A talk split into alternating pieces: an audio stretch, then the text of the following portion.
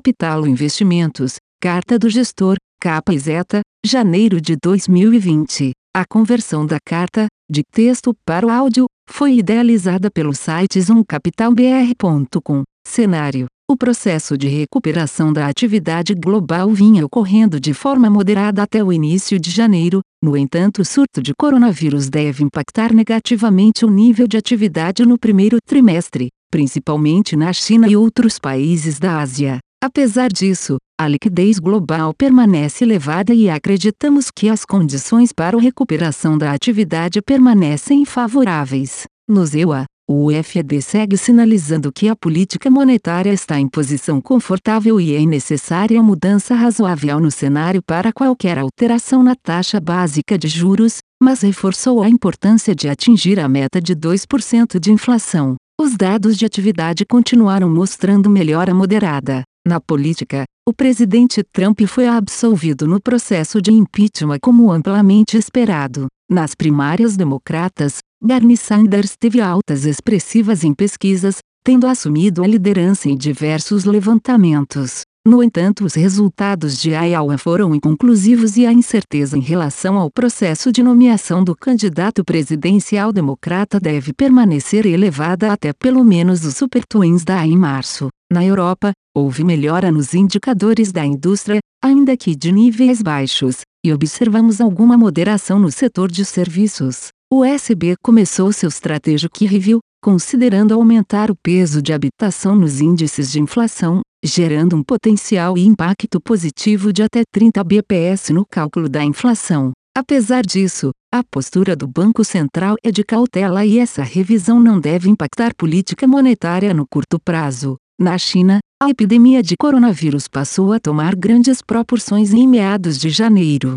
Apesar da incerteza sobre a proporção da epidemia e de não haver tratamento eficaz confirmado, a taxa de mortalidade é bem inferior à da epidemia de SARS em 2003. O efeito sobre a atividade chinesa será significativo, pois diversas províncias estão estendendo a duração do feriado do Ano Novo Chinês, e isso deverá impactar diversos países da Ásia por conta das cadeias de produção e do turismo. Com isso, os dados de atividade global do primeiro trimestre de 2020 também serão impactados. O governo chinês deve adotar estímulos monetários e fiscais para que a retomada da atividade ocorra de forma rápida após o controle da epidemia. No Brasil, os dados de atividade vieram mais fracos e revisamos nossas projeções de atividade e inflação no ano de 2020 para baixo. 2,0% de crescimento do PIB e 3,0% de inflação. O BC cortou a taxa Selic em 25 bps para 4,25%,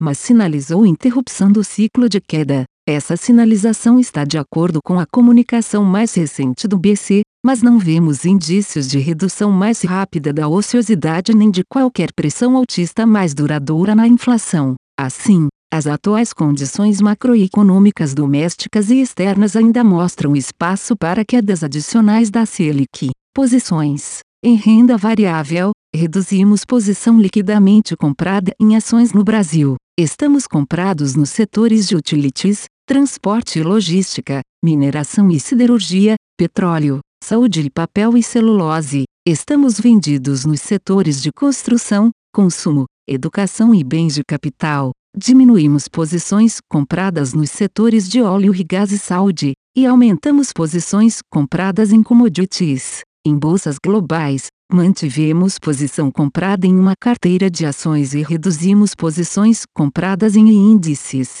Em taxas de juros, mantivemos posições aplicadas e de desinclinação na parte curta da curva de juros no Brasil, inclinação na parte curta da curva de juros dos Estados Unidos posição aplicada em juros nominais do Canadá contra Estados Unidos e posições aplicadas em África do Sul. Mantivemos posição de inclinação na curva de juros de México. Em taxas de câmbio, estamos comprados no real, no peso mexicano, no euro, na coroa norueguesa e na libra esterlina e no iene japonês. Estamos vendidos no dólar americano, no rand sul-africano, no peso colombiano, na coroa sueca, no franco suíço e no dólar neozelandês. Em commodities, mantivemos posições compradas em milho e proteína animal. adicionamos posição comprada em cobre e zeramos posições compradas em petróleo e açúcar.